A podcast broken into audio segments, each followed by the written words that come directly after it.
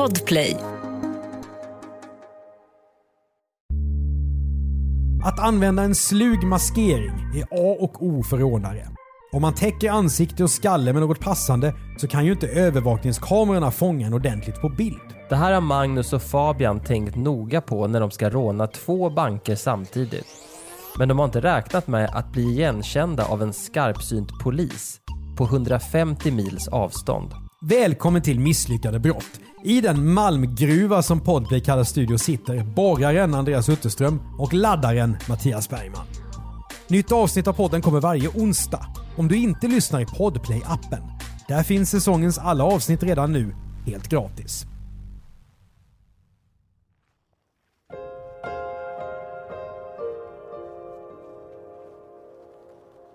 Vi är i Kiruna. Här är ljuset ljusare, kylan kallare, topparna högre, ytorna större och läget nordligare än någon annanstans i Sverige. Så skriver i alla fall Kiruna kommun om sig själv på sin sajt. Kommunen som brukar sägas vara världens till ytan största.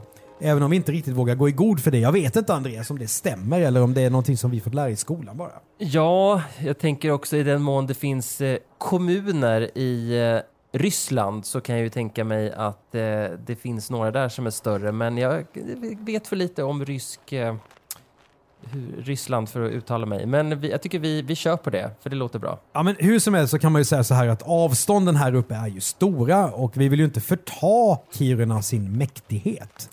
Eh, Nu när vi sitter här så ska min son snart göra prao eh, utanför Kiruna och då var det så roligt att då skulle de då fylla i en blankett om huruvida han ska, vill, vill ha mat på någon skolrestaurang då och då hade handläggaren skrivit det är tio mil till närmaste skola. Serverar man ren i skolorna i Kiruna? Min sambo var nyligen där och fick då även renkött i Mm. vårrulle. Åh, vad gott. Mm. Okej. Tip, tips till dig som är matlagningsintresserad. Ja, Kiruna kommun då. Om nu kommunen, som då ligger så högt att den gränsar till både Norge och Finland, om den är stor så är ju själva stadskärnan i Kiruna inte riktigt lika stor. 2003 bor det ungefär 15 000 invånare i centralorten Kiruna. Här har gatorna namn som Malmvägen, Hjalmar Lundbomsvägen, det är alltså stadens grundare, Borgaregatan och Gruvvägen. Och det är inte så konstigt. För utan gruva, inget Kiruna.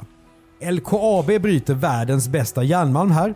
Om inte gruvan hade tagits i drift för drygt 100 år sedan, ja då hade varken staden Kiruna eller vårt misslyckade brott funnits.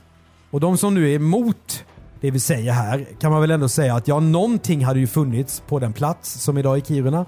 Men inte Kiruna som det är nu. Nej.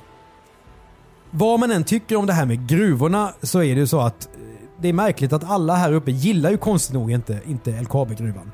Trots att den inte bara fixat jobb till traktens ungdom i generationer utan har varit extremt viktig att bygga Sverige som rikt land. Ja, därför att eh, gruvdrift stör eh, renskötsel till exempel. Och den frågan tänker jag inte ge mig in i en enda millimeter till. Den som är intresserad av det får googla och kan ägna resten av sitt liv åt att läsa på om den frågan. Om man är emot någonting som vi säger här i avsnittet så är man ju välkommen att höra av sig till oss. Och då får man lyssna på avsnittet i sin helhet först så får man mejladressen i slutet. Just det, så, så, så, så kanske man har lugnat ner sig lite innan man mejlar. Eh, det, det var ett mycket klokt råd. Mm. Låt oss nu dock hålla oss ovan jord. Det är den 25 augusti 2003. Det är sommarheta 12 grader i luften fram emot förmiddagen. Kanske inte tropiskt direkt, men tänk på att vi är 20 mil norr om polcirkeln. Det är svindlande. Ja, det är det. Och lägga sig och sola på Lombolo strand är hur som helst inget alternativ för Magnus och Fabian som vi kallar dem. För de håller nämligen på att råna varsin bank. Exakt klockan 10.21 går överfallslarmen på både Handelsbanken och Nordea i centrala Kiruna. Magnus älgar in på Nordea-kontoret. Över huvudet har han rånarluva och så bär han en otymplig hjälm som han nu kränger av sig. I handen svingar han en hagelbrakare med avsågad pipa. Magnus skriker “Open!” till personalen. Klassiker att prata engelska. Fast Ja, det gör de alltid. Alltid. De bankanställda blir livrädda. Händerna darrar på den som får sleva fram kontanter till rånaren. Andra i personalen kommer att berätta hur de känner dödsångest och mår dåligt en god tid efter rånet. Fabian å sin sida är beväpnad med k-pist när han rusar in på Handelsbanken. Personalen där är lika rädd som de i den andra banken. Fabian bär skogshuggarjacka, det vet ju inte vi vad det är. Det är vi är från södra Sverige. Flanellskjorta, byxor i någon form av blankt material som fuskläder eller så. Och så bär Fabian en klassisk Nolan-hjälm med visir. En sån som MC-förare eller mopedister har på sig. Orsaken till de här hjälmarna som rånarna bär, den är helt självklar. Magnus och Fabian vill ju inte kunna bli igenkända. Är de inspirerade av, vad heter de som har MC-hjälmar på sig? Den här gruppen. Var det, du menar YMCA? Nej. Village people? De som inte visar eh, ansiktena. Vad heter de? Jaha, The Knife. Nej, de som har hjälmar på sig. Ja, ja. Det blir paus här för vi måste reda ut popkultur och då brukar det ta väldigt lång tid.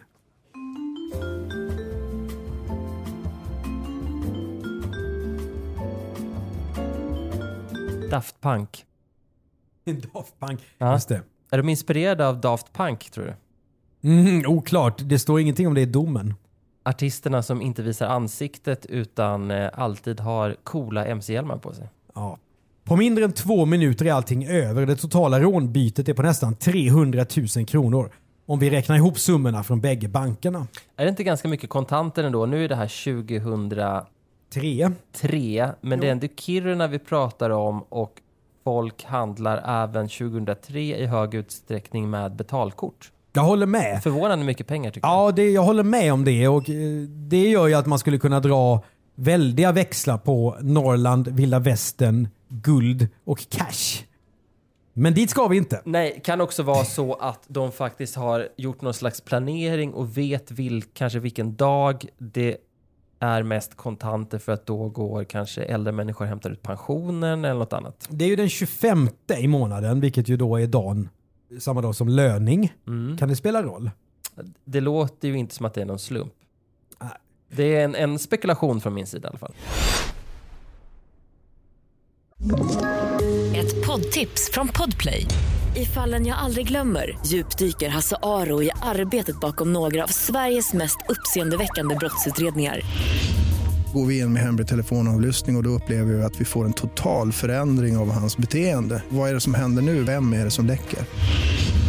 Och så säger han att jag är kriminell, jag har varit kriminell i hela mitt liv men att mörda ett barn, där går min gräns. Nya säsongen av Fallen jag aldrig glömmer på Podplay.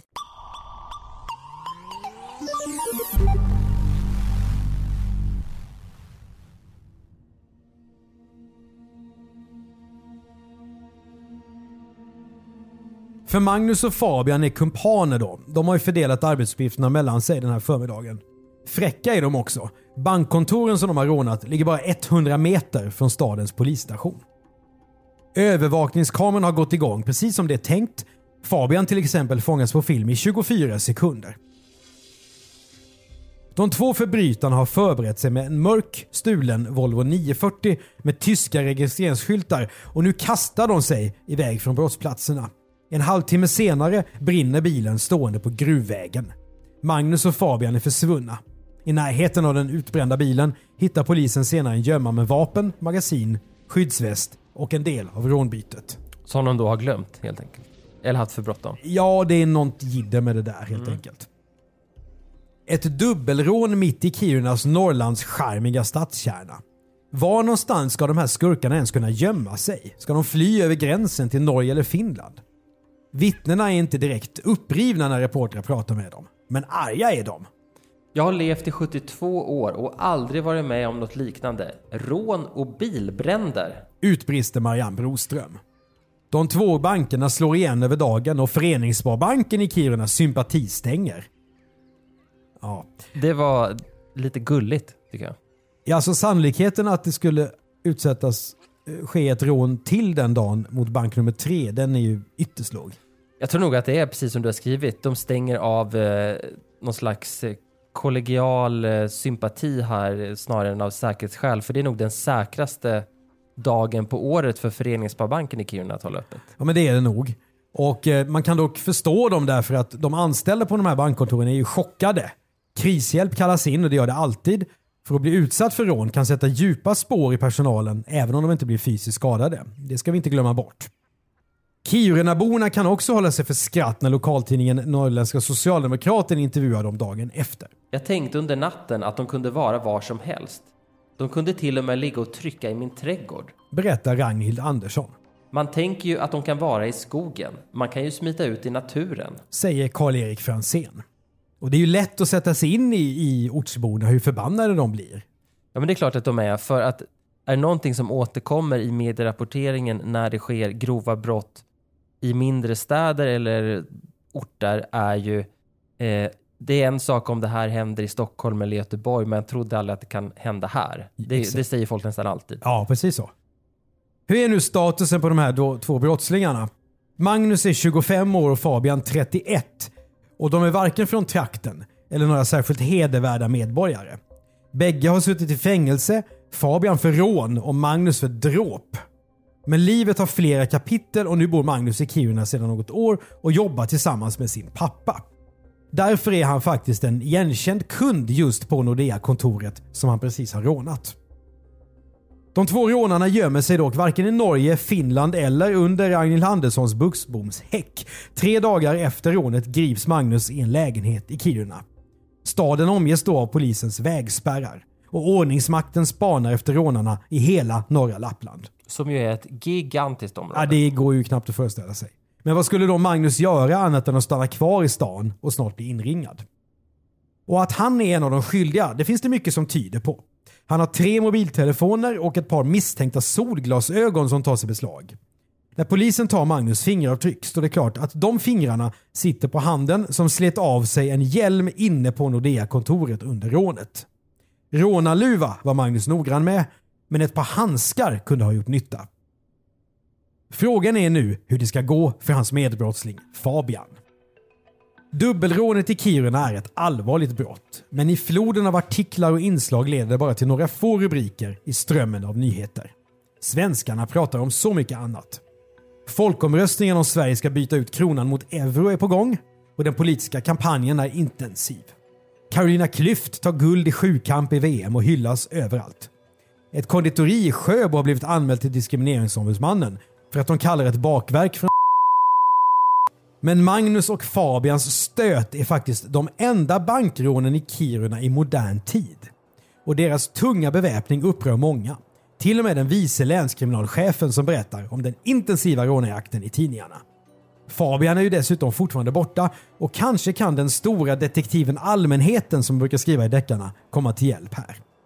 Därför blir det här brottet ändå uppmärksammat. Både lokala medier och kriminalreportrarna på de bägge kvällstidningarna skriver nu om den intensiva rånarjakten. Och den mediebevakningen kommer att bli avgörande när kriminalinspektören Benjet Henriksson, 57, går och handlar. 150 mil från Kiruna. Ja du Andreas, för Benjet Henriksson då i Östergötland, han är ju lite som en gåva till, till oss och till alla andra som gillar när verkligheten överträffar dikten. För om man blundar och föreställer sig hur en inbiten erfaren kriminalpolis i Sverige ser ut, ja då blir bilden på näthinnan kanske lite av en karikatyr. Men sen öppnar man ögonen och så ser man ett foto av Benjet Henriksson och han ser ut exakt så som man tänker sig. Mm. Hur skulle du beskriva Benjet här från den här bildgooglingen?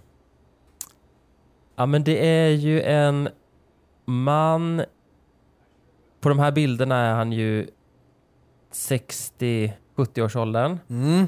Och eh, lite bakåt kammat hår, mustasch och lite fårat ansikte. Man förstår att den, den här, det här är en person som inte har jobbat 8 till 5 i hela sitt liv. Nej, han brinner ju för sitt yrke helt klart. Och eh, Det här är ju också klädkod på kriminalpoliser. Det är nästan en egen podd alltså. Ja, fast han, han sticker ju ut här. Du har tagit fram en del olika bilder på honom och på en har han ju en slags eh, stråhatt eller vad ska man kalla det för? Är det inte en Fedora-hatt? Ja, men det kanske är. Ja, och det, det sticker ju verkligen ut. Ja, det, det adderar ju någonting lite konstnärligt till Benjet. Mm, men han är ju då, han var, idag är han ju då död, men, men eh, han eh, var ju känd som en väldigt duktig polis som Leif GW Persson till exempel ofta tog som exempel på en riktigt eh, duktig utredare, en sån här gnetare som aldrig ger sig helt enkelt. Du har pratat med Benjet? Mm. Eh, därför att jag skrev en gång i min eh, gamla journalistkarriär om morden i Malexander och då var det Bennet som fick Jackie Arklöv att erkänna det och då vid något tillfälle så hälsade han på Arklöv på kåken och Arklöv hade bakat en sockerkaka tror jag det var. Och då eh, sa Bennet att han skulle smaka om eh, Jackie åt först. Ja, så att det. inte skulle förgifta honom. Nej, det är väl helt rimligt kan jag tänka Ja. mig. Jag vet inte faktiskt om jag skulle ta en bit av, av Jackie Arklövs sockerkaka. Nej, men det är ju så när det gäller den här relationen förhörsledare och, och eh, kriminell att man måste ju på ett sätt bonda hur vedvärdiga gärningar det än är. Därför att annars så eh, beter man sig illa och är aggressiv då kommer den här personen inte berätta.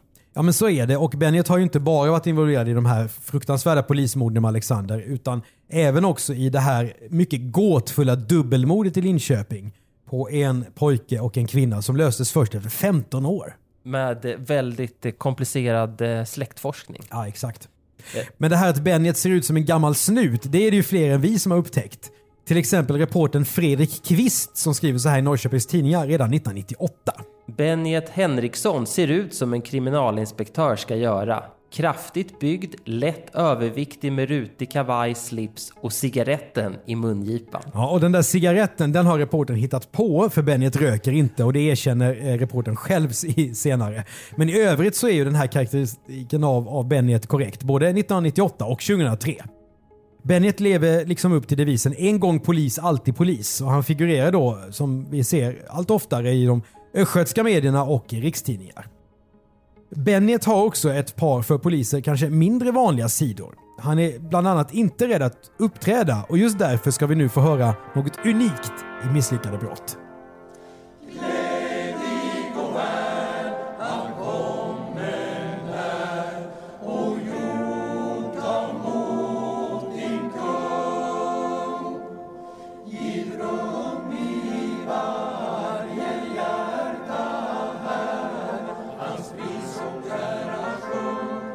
Bennet Henriksson sjunger tenor i kör och det gör det möjligt för honom att ibland också klä ut sig.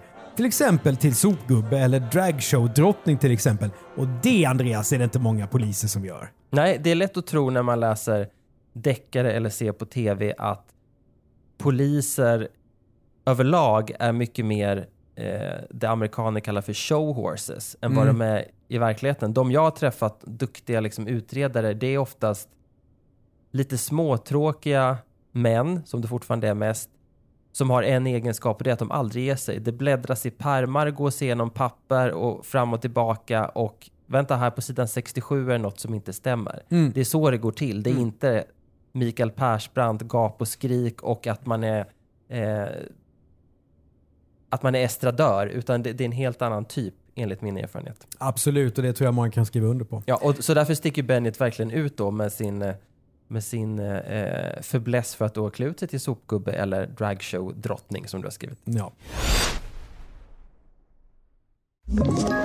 Ett poddtips från Podplay. I fallen jag aldrig glömmer djupdyker Hasse Aro i arbetet bakom några av Sveriges mest uppseendeväckande brottsutredningar.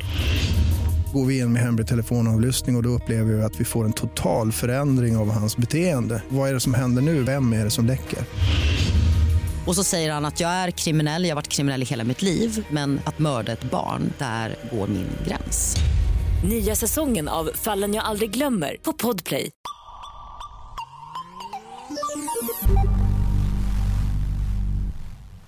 Namnet Bennet då? Ja, det där i det skulle egentligen inte vara med. Men så blev det ändå på grund av en felskrivning i kyrkoböckerna och det känns liksom som pricket, pricken över i på, på just Bennet. Ja, men där har vi ju, eh, där har vi faktiskt en sak som skulle platsa i någon eh, Mm. deckare. Det, det är en bra backstory. Ja. Frågan är nu då, varför berättar vi så fruktansvärt mycket om Bennet Henriksson? Jo, för han kommer att bli en oväntad hjälte i historien om de här Kiruna-rånarna. För när han är och handlar i sin hemtrakt i Östergötland, då faller Bennets blick på tidningen Aftonbladets löpsedel. Den handlar om jakten på de beväpnade rånarna och det gula löpet har en stor bild från övervakningskameran på Handelsbanken i Kiruna. Bild på Fabian iförd Nolan-hjälmen alltså. Men rånaren har då gjort ett fatalt misstag och fällt upp visiret på hjälmen. Därmed kan den som är skarpsynt se området kring rånarens ögon. Det gör Benjet Henriksson och otroligt nog känner han genast igen personen på den aningen lågupplösta bilden. Det där är ju Fabian. Fabian som tidigare har härjat runt i Benjets upptagningsområde och hållit på med rån. Men det här är ju helt otroligt. Har han en väldigt speciell blick? Har han den otäcka Christer Pettersson-blicken? Jag har själv inte sett bilden, så jag kan inte eh, gå in på det. Men eh, klart är att, att Benjet har ju sett ett antal sådana här bilder genom åren. Men det är, det är ändå otroligt. Ja, det är helt fantastiskt. För om vi tänker oss då visiret på en MC-hjälm, den här ytan som då exponeras av människa, den är ju inte stor. Nej, och sen en övervakningskamera, det är ju inte, det är inte direkt perfekt upplösning. Nej. Benjet Henriksson går nu genast till folkbokföringen. Nu kommer vi in på det här med gnetandet som du sa. Han ser då att Fabian har flyttat till Kiruna. Och då är ju saken klar för Benjet. Han ringer till Fabians ex-flickvän som han har koll på sedan gammalt och frågar om vad Fabian har för sig. Hon har ingen aning om rånet, men tack vare att Benjet Henriksson identifierat Fabian får nu hans kollegor det enklare att hitta honom och rånarjakten går in i ett dramatiskt skede. Fabian åker dit på ett tåg på stationen i Gävle. Han har tagit det södergående tåget från Kiruna och när det rullar in på centralstationen går två polispatruller in i varsin ända av tåget och mot mitten ungefär av tågsättet hittar de Fabian. Med sig har han bland annat en mobiltelefon, en skottsäker väst samt 40 stycken 1000 kronosedlar, 24 stycken 500 kronosedlar och två 20 Okonventionell packning för att åka lite tåg kan man tycka. I målet i Gällivare tingsrätt i november 2003 hörs fem målsägare som då har drabbats av rånen och 21 vittnen varav en är Benjet. Nu ska det redas ut om just Magnus och Fabian kan knytas till de här rånen. Indicierna är många, inte bara de som vi redan har nämnt. Hemma hos Magnus hittar polisen dessutom en lapp där både Magnus och Fabians smeknamn står kluddade tillsammans med en plan för hur rånen ska gå till. Och den borde väl ha funnits lite tid att göra sig av med. Det tycker man. Fabian är känd för att ordningsamt skriva listor över det mesta. Det vittnas det om i rätten. Vittnen har sett Magnus vid den här mörka flyktbilen i Kiruna stadskärna. Dagarna före rånet har Magnus och Fabian setts äta ihop på en asiatisk restaurang i staden. Magnus har också varit på besök i Nordea-kontoret utan något ärende. Antagligen för att rekognosera var kamerorna sitter. Och så har ju ett vittne sett rånarna fly tillsammans efter rånet. Det är ingen idé för de här rånarna att försöka mörka att de känner varandra. Fabian berättar att han och Magnus har suttit på kåken ihop. Däremot nekar de bägge två till rånkuppen. Vad har Magnus då istället gjort under rånet? Jo, han har haft en paus i sitt jobb och varit hemma och kollat ett sammandrag från friidrotts-VM, säger han. Och hjälmen då? Hur kan Magnus fingrar ha varit och tallat på hjälmen om det inte skedde under rånet i banken? Jo, i sitt jobb där han ibland gör kundbesök hemma hos folk så har Magnus rensat ett förråd och tagit i en hjälm, säger han. De här förklaringarna är osannolika, men märkligare ska det bli. När Magnus och Fabian börjar prata om en farlig ryss som de har haft kontakt med. Och här, det här är ju klassiskt att man för in en tredje person. Mr X ja, och Mr X brukar ju också ha ett utländskt namn. Den här farliga ryssen kallas då för Mike. Låter inte så ryskt i och för sig. Michail kanske. Ja. Men så mycket mer än så. Eh, och att det är han som har fått den här hjälmen då. Eh, från Magnus. De vill inte berätta så mycket mer än så. Magnus och Fabian säger att Mike är en otrevlig typ och de vill inte hamna i trubbel genom att lämna ut honom för mycket i rätten. Men alla de här sedlarna då som Fabian har haft när han har gripits på tåget, ja det är då skuldpengar som ryssen har givit till Fabian, säger han. Hur ligger det då till med alla mobilsamtal med kontantkort som har utförts då mellan Magnus och Fabian? Nej, det är ju inte så konstigt när de är kompisar. Magnus han byter simkort extra ofta för att hans gamla ljusskygga bekanta vill det. Fabian å sin sida, han står inte för de samtal som har gjorts från hans egen telefon före rånet.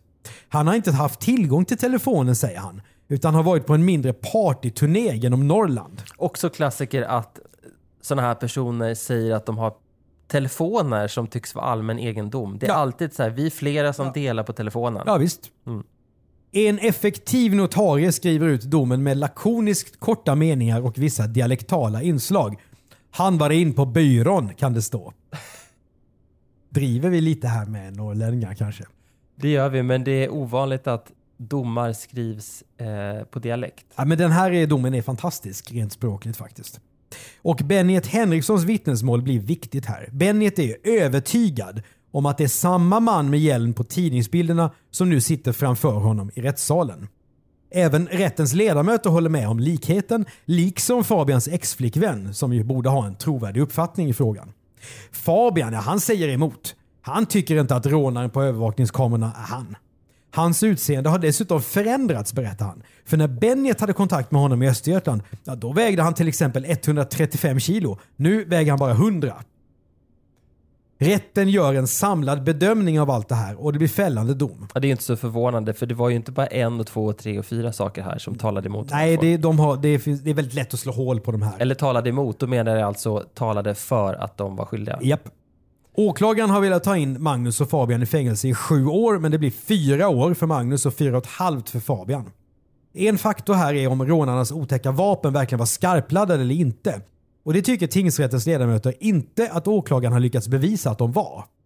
Magnus och Fabian fälls för grovt vapenbrott men inte för grovt rån utan rån. Hade de blivit fällda för grovt rån då hade det blivit eh, kanske ett eller två år till. Ja. Både Magnus, Fabian och åklagaren är missnöjda och överklagar till hovrätten som inte ändrar domarna. Ja. Ska jag dra den där parentesen? ja, men gör det. Men du har skrivit in en rolig sak här i manus, Mattias, nämligen någonting som också är Ja, en det- av våra favoriter, nämligen advokaterna Ja. som ju för en egen slags loggbok. Ja. Sen yrkar på ersättning och det, den ska ju då staten nästan alltid stå för. Ja. Och ibland så kan man ju säga att de tar i lite grann och då märker man att domstolen blir väldigt irriterad och då skriver ner den här ersättningen. Ja, det har de gjort i det här fallet och, och tyvärr är det, det är ju ganska många målsägarbiträden här. Eh, och sådär, så att det- är en rätt stor del av den här hovrättsdomen som ägnar just till att, att eh, rätten ska då resonera kring antalet timmar som de här biträdena har eh, lagt. Till exempel så har de deltagit i alla förhandlingsdagarna i hovrätten. Och då vill de ha ersättning för det, de här biträdena. Eh, när de inte har haft några sakframställningar samtliga dagar. Och då ser ju hovrätten chansen att stryka bort det där. Ja, just det. De har helt enkelt varit på plats när de inte har behövt. I onödan kan man säga på lekmannasvenska. Ja. Rättvisan har haft sin gång och Magnus och Fabian kan börja sitta av sina straff. Bennet Henriksson fortsätter pensionärslivet fram till att han avlider i november 2022. Han var polis i 39 år. Och Kirunaborna de kan andas ut och återgå till lugn, ro och gruvdrift. Fram till året efter då, 2004 när det står klart att en stor del av staden ska flyttas med hus, gator och allt. Något som till och med New York Times har skrivit om under rubriken “How do you move a city? Ask Kiruna”. För det här är då en unik jätteomvandling av stan för att den viktiga gruvbrytningen ska kunna fortsätta och framtiden säkras. Och Kirunaborna har fått något annat än två misslyckade dubbelrånare att förargas över.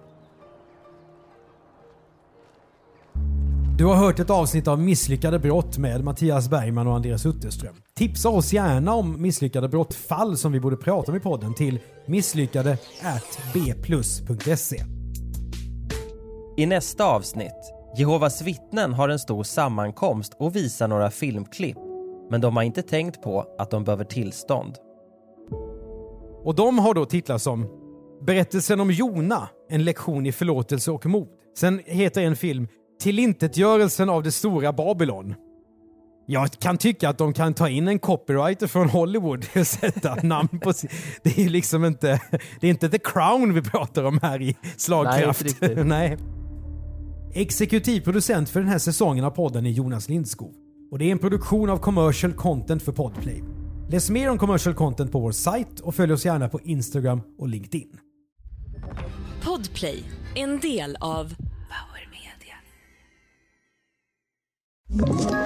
Ett poddtips från Podplay. I fallen jag aldrig glömmer djupdyker Hasse Aro i arbetet bakom några av Sveriges mest uppseendeväckande brottsutredningar. Går vi in med hemlig telefonavlyssning och, och då upplever vi att vi får en total förändring av hans beteende. Vad är det som händer nu? Vem är det som läcker? Och så säger han att jag är kriminell, jag har varit kriminell i hela mitt liv men att mörda ett barn, där går min gräns. Nya säsongen av Fallen jag aldrig glömmer på Podplay.